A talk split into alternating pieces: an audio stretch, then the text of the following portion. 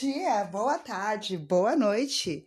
Este é mais um minicast de Martes. Eu sou a Adrele Raquel, eu voltei de férias e este é o 11 episódio deste minicast onde eu falo de coisas aleatórias da minha vida. Hoje, como se passou quatro episódios depois, eu vou falar sobre o terceiro conto do livro Fantásticas. Se você não sabe o que é esse rolê, eu recomendo vocês ouvirem o minicast de número 7 e o de número 3, que eu faço a resenha de dois contos deste livro maravilhoso, com curadoria de Julia Moon e Walter Tierno. O terceiro conto que eu vou contar, não contar, né? Vou resenhar, assim, falar um pouquinho do que eu acho ele se chama Superstição e ele foi escrito pela Amanda Jordão. Eu tentei achar as redes sociais dela da internet, olha, gente, que eu tentei mesmo. Mas assim, se eu conseguir, tá? Por favor, autores, me mandem para que esse podcast chegue nela. Obrigada. E como é a tradição, eu vou ler um pouquinho do textinho que fala sobre ela. A Amanda Jordão tem uma mente que funciona a todo vapor, criando e modificando projetos a todo momento. Não daria para contar nos dedos as ideias que saiu anotando e não terminou. Por isso, apresenta com orgulho seu segundo conto a estar oficialmente no papel. Seus estilos musicais favoritos são rock, indie rock e o que mais der na telha. E falando o que mais der na telha, vamos falar sobre uma pessoa tão azarada quanto uma pessoa que teve o teto de vidro quebrado que é a Bruna. A Bruna é a protagonista deste conto, que, como já disse, se chama Superstição. E ela é uma garota que ela é azarada, mas tipo, ela não é azarada. Ela é azarada a ponto de ter acidentes bizarros, prejuízos, projetos destruídos. Tipo, ela teve que cortar o cabelo porque ela prendia o cabelo nos lugares e ela é aquela pessoa que escorrega na casca de banana e quebra a coluna, sabe? Ela é azarada desse tipo. E por ser muito azarada, ela vivia cantando uma música chamada Superstition, de Stevie Wonder, que aliás é esta música que está tocando agora, de uma cantora maravilhosa chamada Liana Boreal. Burrow, não sei, gente, ela é francesa, eu sou péssima no francês. Voltando à história, ela. Eu lembro que ela tinha que. Ah, e ela tem dois amigos também. Tem a, tem a Laura e a Ana. E tem o Pedro é, que é irmão da Ana, curiosamente, nesse livro, e o Murilo, que é o namorado da Laura.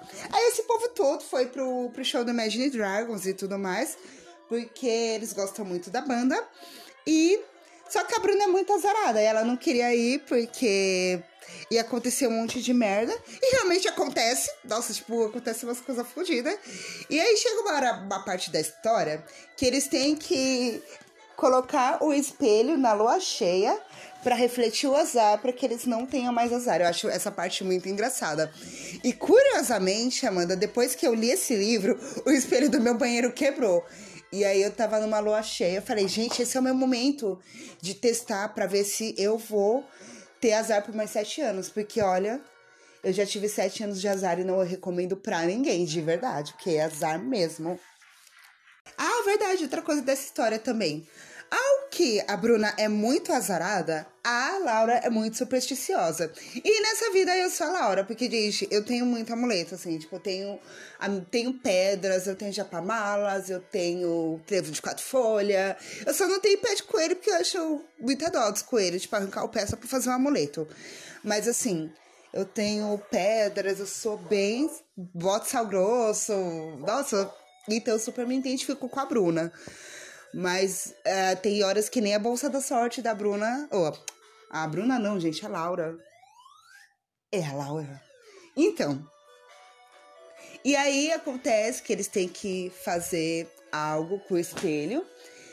E sei lá, se fosse eu assim, spoiler, eu ia pôr o espelho na, de volta pra dona. Porque imagine, você tá lá, você tá lá de boa dormindo, aí vem quatro pessoas da sua sobrinha e três amigos, falando vou roubar espelho da tua casa. Falei, oxe, como assim? Você não vai, não? Mas tudo isso pra dizer que esse foi um conto que eu gostei muito, assim. E um conto muito bacana, porque eu sou pisciana. E piscianos são conhecidos por ser bastante supersticiosos. Ou, tipo, ou, ou é 880. Ou o pisciano ele vai ser muito supersticioso, ou ele não vai acreditar em nada. Tipo, ele vai ser muito cético, que nem a Bruna. Eu acho que a Bruna é, é, se encaixa nesse estilo de pisciano. E ah, eu tô muito feliz em gravar mais um conto do Fantásticos, assim. Eu queria gravar um pouco, falar um pouco mais do, da carreira da Amanda. Então, Amanda, se você ouvir esse podcast, por favor, mande mais coisas que você escreve no direct, tá? Pode mandar Coven de 2, Coven com N no final.